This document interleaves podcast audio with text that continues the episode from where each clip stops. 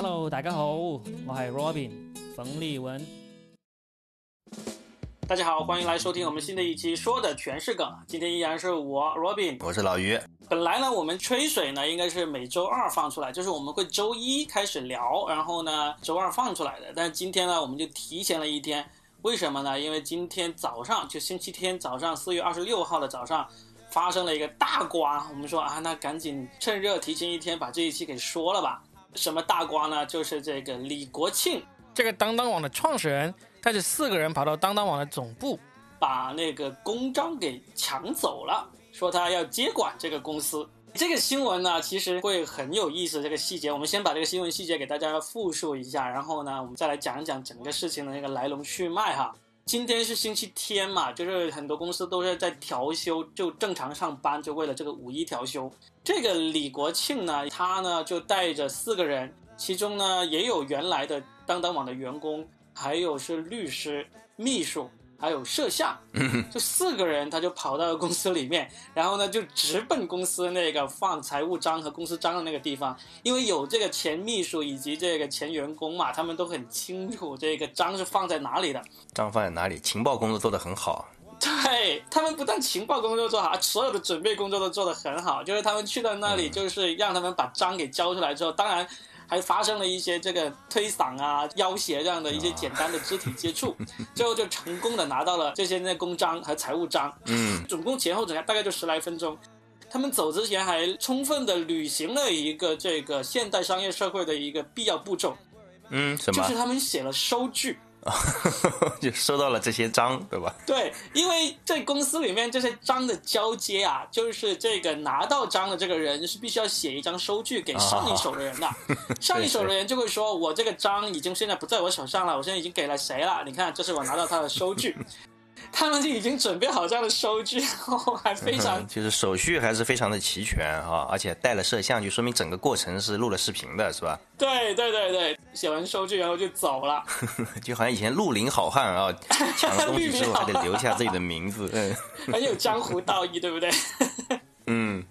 而且他们挑的时间也是看准了的，因为。呃，公司的员工都说，基本上现在当当网的这个老大总裁俞渝，也就是这个李国庆的老婆，是每天下午三点之后才到公司的，哦、所以呢，他们就趁着这个俞渝还没到公司之前，就完成了这个抢公章、哦，就是巧妙的避开了他在公司的这个场合，是吧？对啊，所以当时我看到这个事件出来之后，真的是目瞪口呆，你知道吧？这个，嗯，对啊，现在有抢手机、抢钱呢，还有抢。抢公章的哈，这是头一次知道。对啊，这不是二零二零年了吗？他们还有这种事情。就微博上有人评论说，这个这这怎么这好像是我们村里面那种事情，就是呃钱欠不上了，然后跑到家里去抢牛啊、抢猪啊那种行为。我上一次听说人家抢章，好像还是抢传国玉玺那个时候，对吧？这是上一次，这是大家就说嘛，就是这什么时代，是不是抢到了玉玺就可以登基的那个年代？但是你别说，就很多人在讨论这个事情的时候，也在说，哎，他这个是不是真的是可以奏效的呢？对，我也很好奇啊，就是抢了公章就有用吗？嗯、对吧？那是不是也给以后的这个这个有这个想法的人指明了一个道路，对吧？以后你不要抢钱了，因为现在现金真的是很很难抢，对吧？是不是抢到章之后也有这样的一个效力，就是哈、啊？就很多人其实也在讨论，因为抢这个章的人不是你刚才说的这种啊拦路劫匪，就把这个公章抢去了，他就变成这个公司的这个老总这种，而是这个人呢，李国庆他确实是当当网的联合创始人，当当网就是他跟他老婆一手创立的。嗯，所以呢，他的身份很特殊，甚至有人说啊，就是他因为里面还有律师，其实因为律师嘛，怎么着都不会怂恿你乱来嘛。其实应该也是律师跟这个李国庆分析过，觉得哈这个事情呢真的是有可能可以行的，所以呢我们就先把章给抢回来。然后他就对外发了个声明，说这个呃。呃，李国庆已经接管了这个公司啊，这个俞渝的这个经营不合法啊，他之前的一些决策也不对，我要改过来。因为他还说在那之前，就是星期五那天，他已经召开了这个临时的那股东会，就决就选出了这个嗯董事会，就李国庆就选为这个董事长，所以呢他是有权利合法的来行使这个权利的。哇，这个感觉真的是跟以前政变都很像啊！就是抢到了这个玉玺之后，马上就发了一条圣旨，是吧？就对啊，对啊，组建他的内阁。嗯，哇，这个确实很有意思。嗯，但是我当时看完我就觉得这不扯嘛，就是怎么说呢？那个当当网只要马上出个声明，就是说这些公章已经作废了，被抢了，对吧？对啊，嗯，就没了呀，就是就是因为你本身是一个很合法经营的公司。你过来一个人、嗯、虽然这个人是股东，但是呢你在公司章程里面你是没有这个权利以这样的方式来夺取公章的。我公章一被抢我就报了个警，然后呢就去工商局那里说这个公章被抢了，我现在报废，我要重新刻新的公章，这也是一两天就可以搞定的事情、嗯、就直接把他刚才做的这些所有的努力都给他清零了，就是是吧？对。然后但是也有人说，那李国庆可以抢在这个当当之前跑去工商局出一个证明说，呃，这个我们公司现在更改了，现在任命这李国庆为新的这个董事长，我们也通过了一个新的这个董事会协议，什么什么，呃，就话事人变成了这个李国庆，可不可以呢？嗯，可以吗？我也觉得很好奇。首先，你快不过公司报警以及发一个声明，对不对？嗯，那倒是，那倒是，对吧？我公司马上报警，马上发一个声明，马上通知工商局。你再再去工商局去办理手续的时候，工商局就是说，我现在已经收到了这个公司的一个决议，有警方的背书，说已经立案了，已经有人抢东西。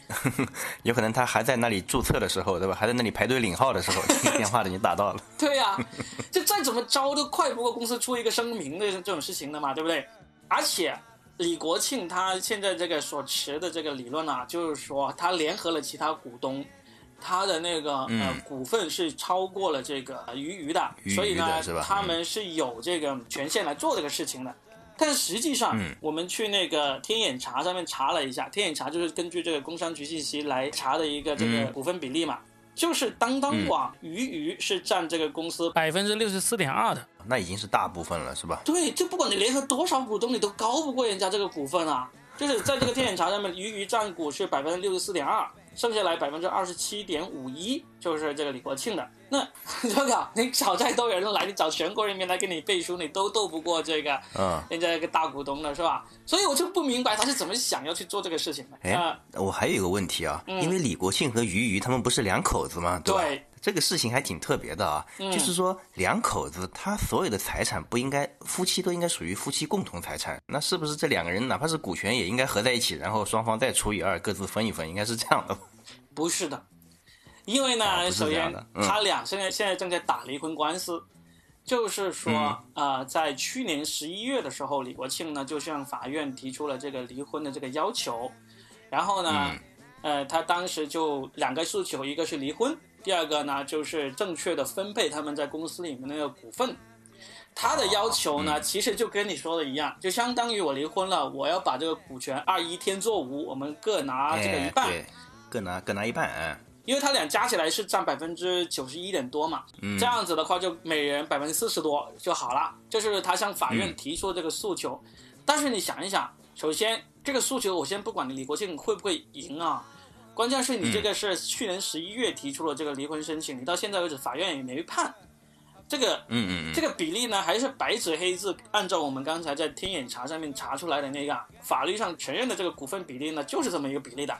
你先把离婚官司打完了，你拿到了那一部分，你再来做事啊！你现在官司还没打完呢，你你就先哦，我已经赢了，嗯、我已经赢了，我已经有百分之四十多了，这个这么扯嘛，对吧？我是从未来穿越回来的啊，我就是离婚之后的李国庆啊，现在就来抢这个公章。呃，对啊，所以这个李国庆啊，大家要是有关注他，就发现这个人是脑回路很清奇的一个人。就是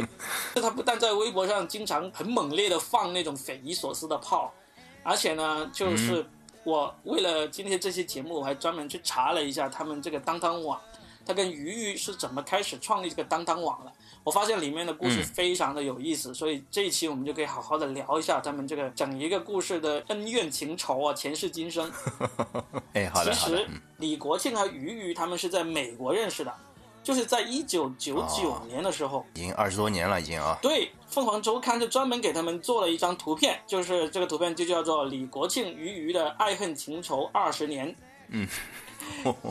在一九九六年，在美国一次饭局上面，李国庆就认识了俞渝，然后呢，不到三个月，两个人就结婚了，可以算是闪婚啊，闪婚哈、啊，对，挺快的啊、呃。因为当时呢，俞渝呢是在华尔街里面工作，就是一个做金融的，就对这种金融的那个运作啊，其实非常的有经验，也有人脉的。嗯。而李国庆呢，他在那之前是做这个批发书的，就是一个书商。所以他就觉得，哎，我就认识这个女的，反正两个人肯定也是有爱情嘛，就是一见钟情呢，同时呢又互相可以资源互补嘛，一个懂那个金融运营，一个懂得这个做生意，懂卖书啊。对、嗯，所以他俩呢就在结婚后三年，一九九九年的时候就创立了当当网，就是主要就是在网上卖书。其实我们我们应该每个人都在当当上面有买过书啊，真真的是非常的著名。我最近还在当当上有买书呢、嗯、所以这个当当网卖书是真的，就基本上我们想到买书可能第一时间就会想到是当当，而不是现在对呃淘宝啊京东啊这样的、嗯、谁都可以卖书。而且有些书好像也只有当当有啊，因为有时候其他地方买不到，你在网上一搜还只能在当当买到。所以当时他们这个做的是很早，然后呢业务就越做越好越做越好，一直到二零一零年他们就在这个美国上市了。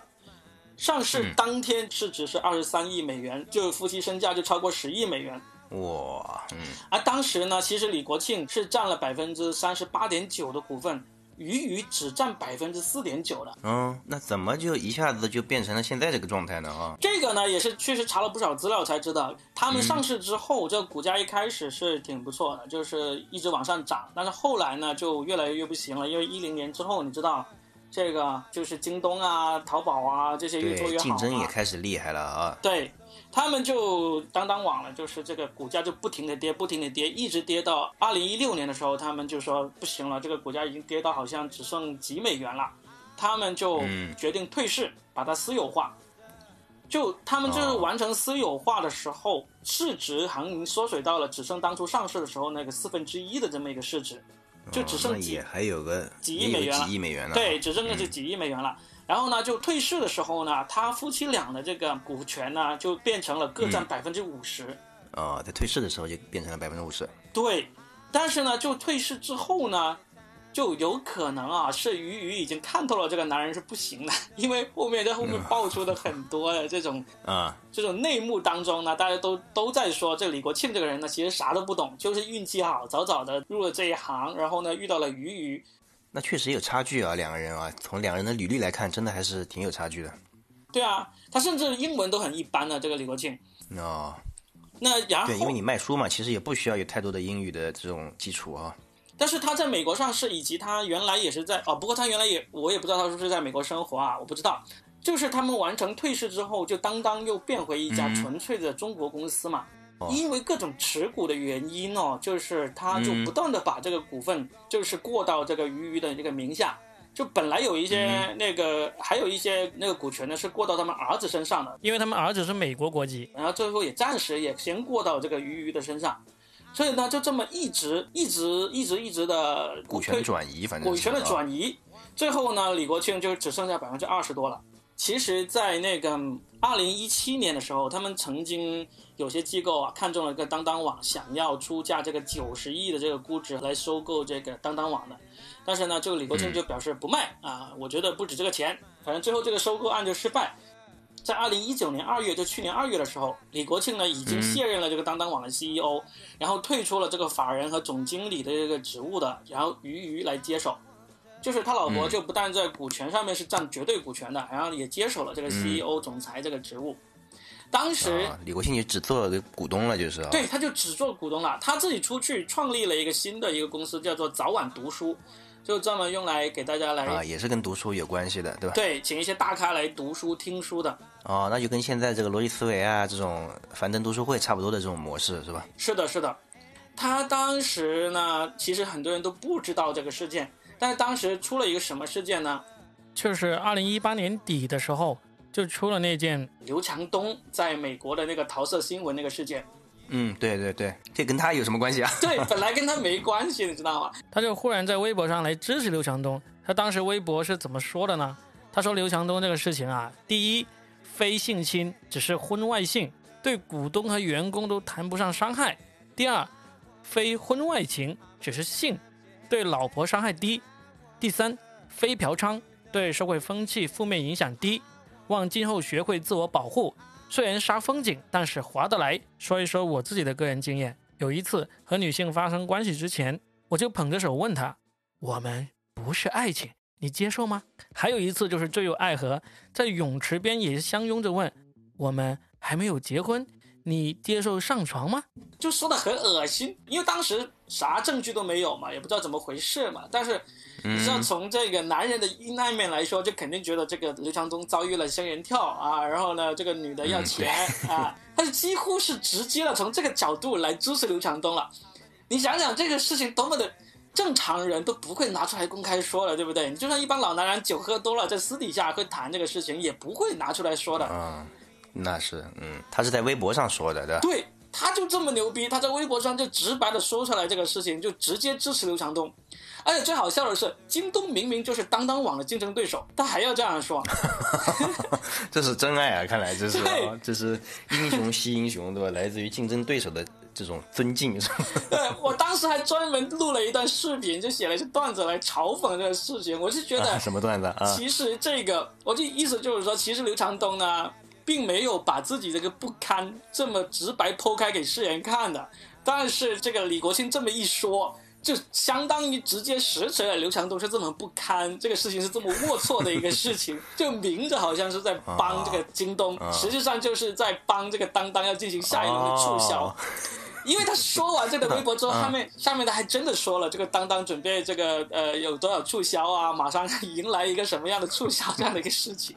那还真是有可能啊、哦。对啊，但是因为他说了这个言论的那个观点，就实在是十分有悖于现在大家男女平等这种思想嘛，所以当时当当就直接发了一条微博。嗯，这条微博呢就不像是一个官方用这种自媒体运营那种口吻来写出来很官方的那种口吻，而是非常的就像普通人那样子说这个李国庆口无遮拦啊，卑鄙无耻啊，什么呵呵说话不经脑子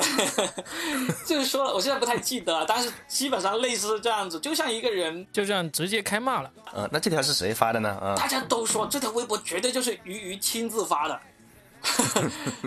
但是只不过是用这个当当网的这个名义来发出来，因为这个李国庆在支持刘强东的这条微博里面还谈到了自己过往的一些跟其他女人的一些风流韵事。如果是我，我在跟这个女的干嘛之前，我一定会很礼貌的问她可不可以，只要得到了允许我才会上的，就是说这么这种这么恶心的事情。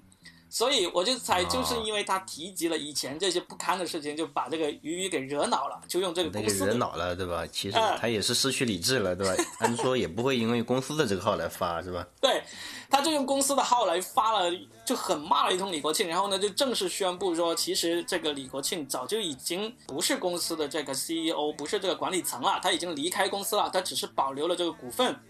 那么呢，也请李国庆你不要再用当当这个logo 作为你的头像了，你你不能用这个 logo。 所以嗯，过了不久之后，这个李国庆才终于把这个微博头像改成了自己的那个照片，然后呢不再用当当的 logo。 那对于这个直男来说，其实这么听了最后也是被迫听了老婆的话，其实应该也挺没面子的啊，挺没面子啊。所以他就也是想着要来做一个这个呃早晚读书这个 app 来东山再起嘛、嗯、来给自己挽回一些男人的尊严，是不是？对，我看到他这个 app 其实他也挺用心的、嗯、就天天发微博，天天在发视频说又读了哪一本书啊，又联合了哪个大 V 来读书啊，这样子。嗯，然后就这么过了大半年之后呢，去年十月份又发生了非常好笑的事情，这个才是真正的惊天狗血。哦，是吗？嗯，就是十月份的时候，他接受了一个呃那种访谈节目的一个访谈，就有个女主持人就在采访这个李国庆，结果这个家伙呢、嗯、就说到被他老婆逼宫来交出这个管理权的时候呢，就越说越生气，就拿起桌子上的一个一个茶杯就哐一下摔到地上去。在节目里是吧？对。当时他摔那个杯子吓的，我觉得那个主持人都有这个心理阴影了。主持人没想到做个主持人，没想到是这么一个高危行业、啊、对，高危行业。就当时真的镜头就非常明显的拍出了这个女主持人真的好害怕这个男人会过来打自己的那种那种表情。然后他摔这个杯子就引起了大家很大关注嘛，呃、就觉得这个男的好惨啊、嗯，被老婆扫地出门啊，净身出户啊什么之类的。结果就彻底了惹恼了这个俞渝，俞渝就第二天就发了这个朋友圈长文，嗯、就是说这个李国庆、嗯，我要抓破你的脸，就有点像前两天你在夫妻夜话里面大汪对你说的那个话一样。哎呀，这个一下子让我也有了点危机感。就俞渝就在里面发了长文来说要抓破李国庆的脸，他就真的把他脸给抓破了。因为呢啊，真的抓破，真真是说一不二，这个这个俞渝啊，真的是狠狠的，就长长的就把李国庆说，首先是分手，然后呢给了他多少钱，然后呢还说这个钱好像是拿那个俞渝父母的，反正现金是有拿走了一点三个亿的。哦，哦你你说的抓破脸是就是就是这是把他的老底兜出来，是这意思是吧？不是真的跟我那个一样，脸被老婆抓破。你是真的被抓破了吗？不是一个比喻吗？呃。啊，我是真的被抓破了。真的吗？哎，啊，来来，插播一则老俞的这个家庭家暴新闻。来来，为什么你的脸会被老婆抓破了？说一下，插播一则。啊，忘了，我已经忘了啊，这个小事啊，小事。这伤疤已经好了是吧？嗯，对，今天今天又是另外一块啊，这之前那块已经好了。嗯，好吧，我们继续说李国庆吧。哎哎，嗯。然后俞渝呢，他就说，除了说这个他并不是净身出户啊之类的。还说了很多这个两夫妻就结婚以来就各种，呃，就很难相处的细节哦，甚至说有说到一个，就李国庆抱怨，就是那个结婚之后，俞渝从来没有给他洗过袜子。我说你，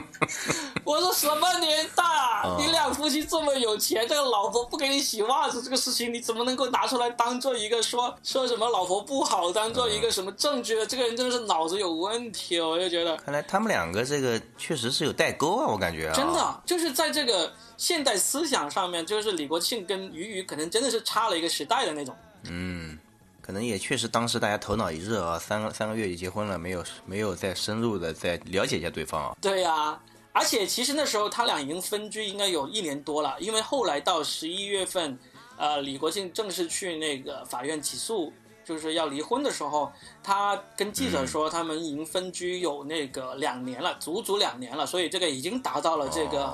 离婚的这个、哦呃、离婚的一个条件了，一个指标了，就是硬性条件了。嗯，所以呢。但是俞渝当时那个爆料，这个还不是最猛的哈，就嗯，最猛还有更猛的，最猛的是他揭露了这个李国庆其实是一个 gay， 这个太复杂了，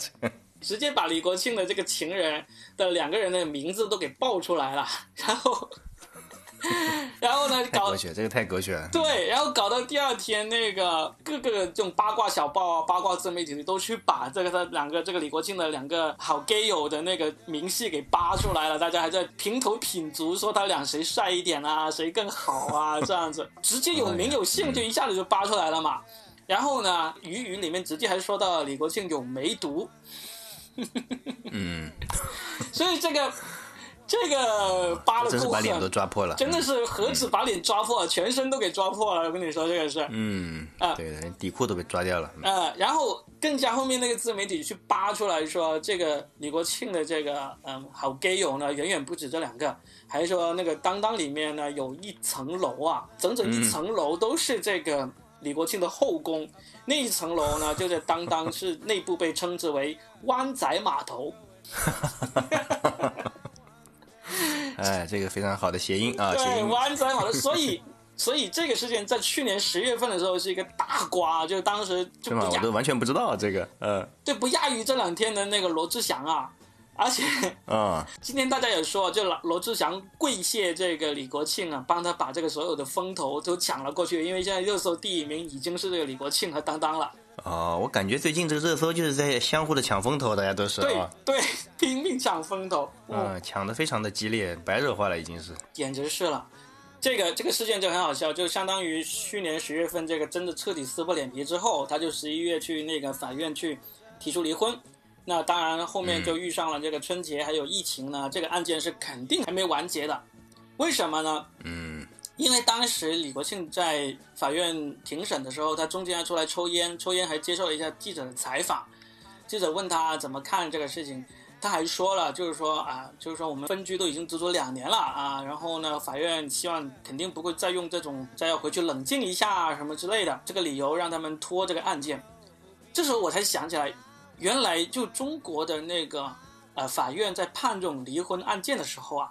基本上、嗯、基本上绝大多数的可能第一次他都会判你俩要回去冷静半年的。哦，对对，这老俞我跟你以前老罗讲过， 对, 对吧？对对，老罗说的是拉斯维加斯是多么多么容易，说离婚说离就离，对不对？太方便了，太方便了，呃、太方便了、嗯。但中国是很不方便的，因为他会真的，我我以前陪一个朋友去过那个打那个离婚官司，就很明显，嗯、就算是有一方很明显的有过错，法官呢、嗯、也会让你们回去再冷静半年再来的。啊。劝和不劝分啊！对，就包括以前不是曾经有出过一个什么那个婚姻登记处，就是那个离婚登记处的那个有个阿姨，她老是以这个什么打印机坏了、嗯、打印机没有墨了、没有纸了这样的借口，让那些来要求离婚的人过两天再来嘛。就是因为她这样做，就号称她成功的挽留了多少对那个离婚的夫妇，最后就不离婚了。所以当时那个新闻这样一出来，也是大家就褒贬不一啊。有的人说这个阿姨是挽救这个婚姻，呃，保持家庭和谐的一个天使；也有人说这个阿姨就是狗拿耗子多管闲事什么之类的。但是、哦、这个确实也说不清楚。嗯嗯、呃，但是实际上在中国，就不管是这个好心或者是多管闲事的阿姨也好，还是这个真正的这个呃法院也好。法官啊，嗯，法官也好，他们其实都不会，就极少有这种啊、哦，你们俩就是今天气鼓鼓的说我要去离婚，然后当场就给你判了那种。嗯、他们会让你回去冷静，哦、冷静完了之后，这跟我们的跟我们的传统文化有关系啊。以前不是有个俗话说对吧？什么宁拆一座庙，不毁一门亲啊？好像是这样子。广东也有一句俗语嘛，叫什么“宁教人打孩子，不教人分妻子”。嗯，对，这是个跟我们的传统文化有关系啊。对，就但是就算法院你回去冷静了半年之后，你再来，如果有一方还是说坚持不离的话，他、嗯、还是会让你再回去再冷静，再再过一段时间再审的、啊哦。就是只要有一方不不放不松口，对吧？这个婚这个离婚官司其实是是打不了的，就是的。就是你会拖很久才能把这个离婚这事情给走完。哦、而俞渝呢，他就是坚持不离婚。嗯，你知道吗？他这一招为什么呢？嗯，为什么就很简单，就一旦离婚，你就要分割财产嘛，是不是？你分割财产的话，哦、就像你刚才所说的，如果是婚内财产的话，哦，有道理，对对对。对、嗯，虽然我看到有一些律师分析说，就是中国法院其实是不会直接按照这个股权啊，他们说股权、嗯、啊，这个这个只是我看啊，我不是律师，我没有这个法律专业，但是这是我看到的一些报道，嗯嗯、他们说股权其实是属于。这个个人的权利，而不是个人的财产，所以呢，他不会严格的按照离婚。假如双方都没有过错，那么就一半一半的分，给对半分这种的，它不属于这个财产的范畴。对，他就算是他可能可以计算出来这个股权，这时候能够让你拥有多少钱，那这个钱可能可以是支持对半分的，但是这个股权就不会对半分的。但是呢，按照这个李国庆他自己的那个。说法呢，就是他是要求可以对半分，他的律师应该也是这样支持他，所以呢，这就是他要打这个官司的目的。而俞渝说不离婚就可以理解了，就是说我坚持不离婚，那就坚持不判，不判的情况下呢，就是就是大家还没有说没有谈定这个条件嘛，就一样依然是按照这个法律上规定，他还是占这个百分之六十多的这个股份的嘛。嗯，所以这个控对吧？这个对公司的控制权还在这个俞渝的手里，他可以通过不离婚来保证这个控制权哈。是的，是的。然后我今天就看这个中国企业家杂志，他就采访了这个当当的一个副总，就说了今天这个李国庆过来抢公章这个事情嘛，嗯，就他们也说到了，其实这个和谈的条件、离婚的条件，他们一直有在跟这个李国庆谈的，但是呢，这位李大人呢，他就就是说，这脑回路就经常是没有办法好好沟通。就是今天提出了 A 条件，明天再跟他谈这个 A 条件能不能接受的时候呢，他又提 B 条件。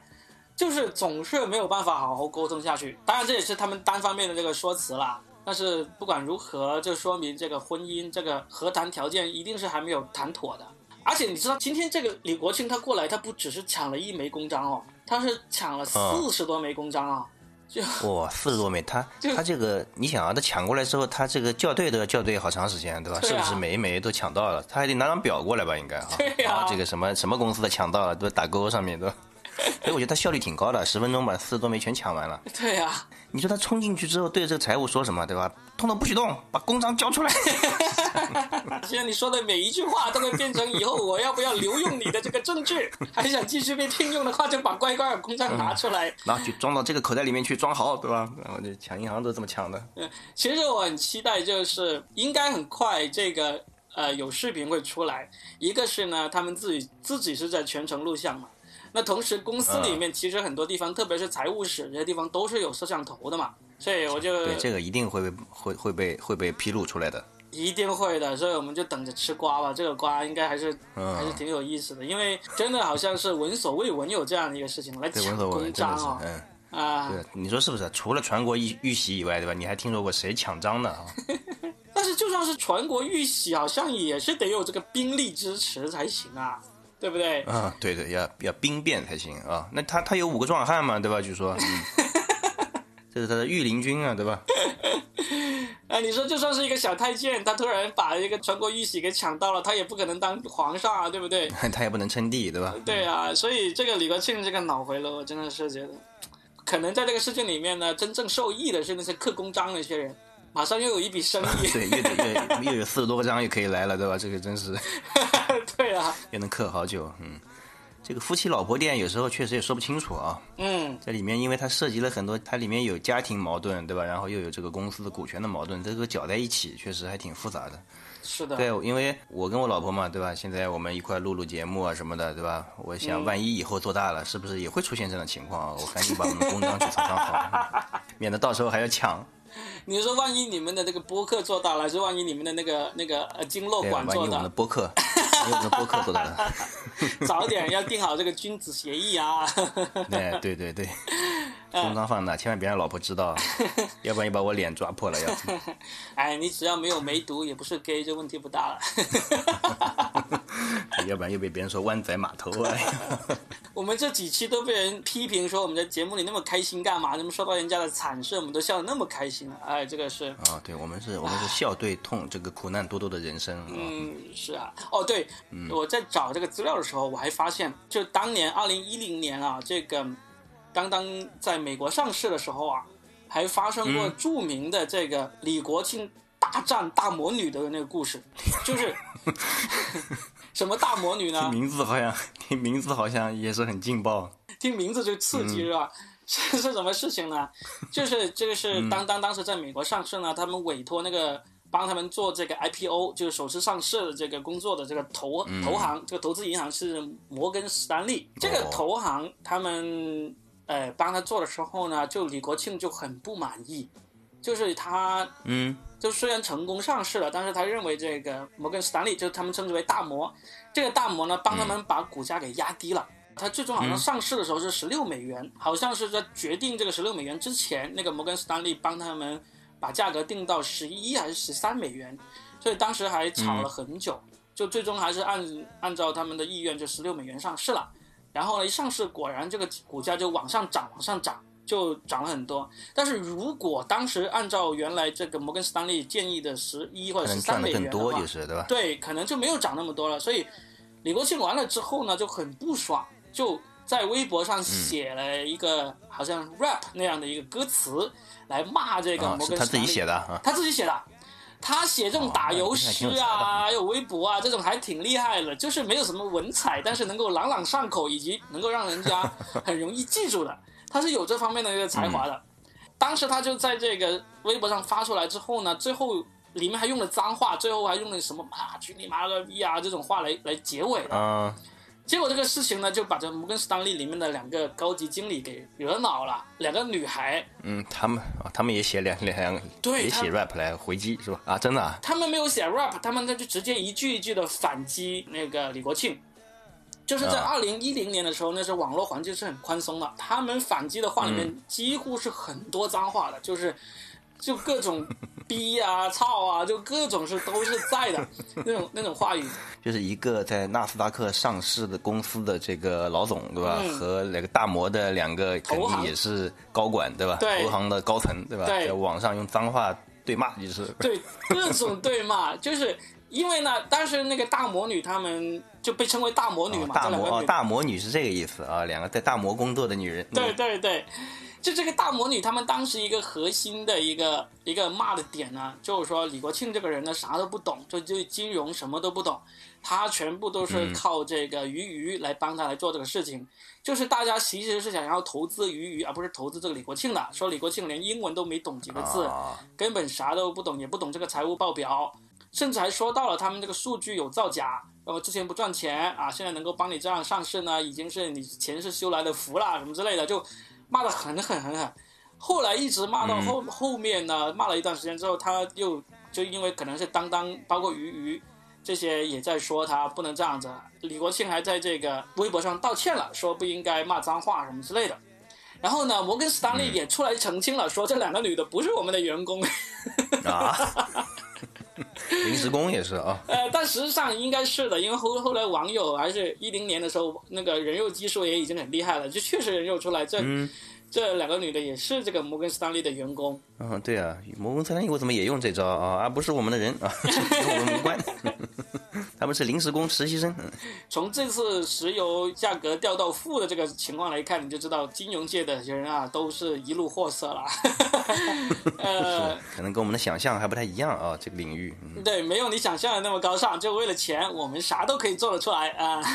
嗯，那倒是，尤其而且是这么多钱，关键是啊。嗯，所以从那时候开始，他们就一直在说这个李国庆是在吃软饭，都是靠着老婆来把这个上市啊、嗯、以及公司打理好，是这样子的。嗯，而且这个因为一直到去年就是俞渝出来撕他这个脸皮之前啊，俞渝一直没有怎么公开说过他和李国庆之间的事情啊，就是他在社交媒体上是很低调的一个人，他好像连那个微博都没有，他就只有公司微博，然后可能就那一次忍不住用公司微博发了一下，其他他都是发朋友圈，没有发微博的。他但是他去年十月份去撕这个呃李国庆的时候呢，就有说到了当年这个大魔女这个事件，就有说到当时就为了安抚这个投行啊，收拾好就所有的事情，去这个 T 三 航站楼的路上一路哭一路哭，就在路上有多么难，就是为了这个事件。嗯，那确实也是，这个可以想象。嗯嗯，就是说又要安抚好这些合作伙伴，又要面对公司里面各种各样的繁杂的事物，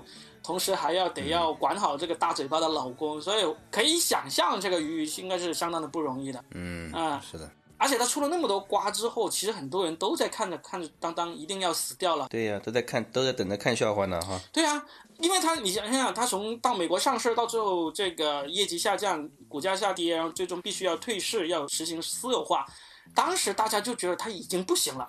然后再加上去年九月份、嗯，什么李国庆离开当当，然后呢又各种支持京东、支持这种直男癌的言论，一直到十月份发长文来，夫妻之间互相狠狠的撕对方，大家都觉得这个当当一定是完蛋了，因为现在电商里面哪还有当当的这个份啊？但是，奇迹般的是，当当在盈利，他们的业绩在上涨，啊，真的啊，当当还在盈利啊，哎，他们在盈利，你知道吗？这个是很神奇的。但是我也有发现，因为最近我买了几本书嘛，我都是在当当买的，就这不是说我要支持俞渝要是要干嘛，对于我来说哪里便宜我就买哪里，对不对？嗯，我就发现有不少书确实是当当是最便宜的，所以你不得不说，人家就是有办法做到最便宜，然后然后呢，他能够盈利也是还挺正常的呀。对，那说明还是有很多人在里面好好的工作的呀，其实对吧？是好好的工作的，包括这次今天出了这篇《中国企业家》杂志来采访这个当当的副总裁嘛，他们也是说，就是说现在公司整个管理层都是坚定的站在俞渝这一边的，就是嗯。就是不管他这个事情多么荒谬，呃，然后呢，他们报警啊，还有这个后面的处理啊，都是紧紧的这个跟着这个俞渝来干活的，而且他们也这个杂志最后也问他，就是说如果想要对这个李国庆说一句话，你们会说什么话？他们也说希望这个李国庆要远离当当，离我们越远越好。所以我就觉得，就是从二零一零年这时候大魔女在骂他这个管理不善、经营不善，只能靠老婆。一直到后面传出来这些，他陆陆续续的这个股份就要转移给老婆，然后他自己就被赶出管理层，这些都能够说明，就不管是在这个商业经营上面，还是在这个公司内部斗争啊，这个耍手段啊、嗯、这方面，这个人应该都是完败给他老婆了，也可以这样说。嗯，对，但是张是被他抢到了啊！有啥用啊？有啥用啊？你抢到了，就是因为我们经常以前有看这种新闻，有看到有一些企业在这个新闻或者报纸上有有声明说我们公司遗失了什么章啊，现在声明作废啊，那就、哦、那是作废的了。有可能是，也有可能是被人抢走了，是吧？对呀、啊，不管是被人抢走干嘛，我公司声明了作废就作废，因为。因为这个公司的法人是谁，股东是谁，这些你是抢不走的嘛，这些都是在工商局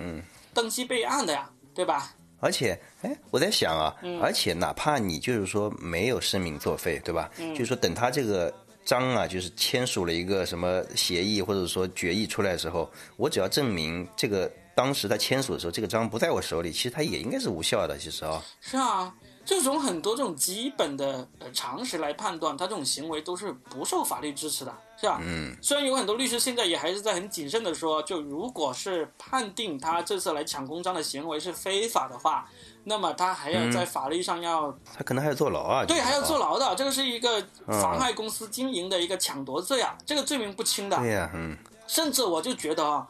就算是这个李国庆，他是这个股东。他最终能够因为这股东的身份啊不被起诉的话，那跟着他去那几个人啊作为从犯也有很有可能会被这个起诉。是啊，而且是带着彪形大汉去的，对吧？这是用暴力在真实的抢夺财物。反正他刚好他们录像了，有完全的一个证据，到时候就作为一个判断依据了。嗯，他们在那之前说这个呃李国庆就是猪队友，就是都是那种插队友两刀的那种猪队友，不是为、嗯、不是为朋友两肋插刀，是插朋友两刀，就是不管他是发声来支持这个刘强东，还是在支持这个俞敏洪。哦，他也支持过俞敏洪，嗯啊。都是在在递刀子去插朋友的那种人，所以他这一次，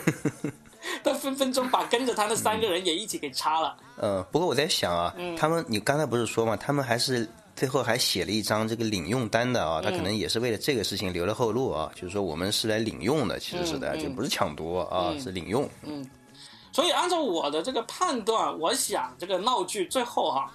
就是就当当呢不一定就会以这种什么。抢夺罪啊这种刑事的罪名去起诉他们，但是呢嗯，应该也会去起诉，但是呢可能就相当于给他一个教训嘛。这个他们夫妻之间这个股权的这个纠纷啊交割这个问题呢呃，其实最终不会受这个事件的影响，他现在就是在造压力造舆论压力而已，就是希望得到这个大家的支持，因为呃，当当前段时间也在裁员了嘛，而且他们好像是互联网企业里面最早复工的，复工的时候呢，那些防疫措施好像做的也不是太好，也导致了别人的一些诟病、哦、啊，嗯，所以他就可能是想着造一造舆论，就如果万一他真的赢了，他能够得到这些员工的支持啊，嗯、或者怎么样。但是就像我们一开头所说，夺回控制权是吧？对啊，就像我们刚才一开头所说的，你控制权还没有夺回来呢，你就先来做这个事情，这个本末倒置啊，对吧？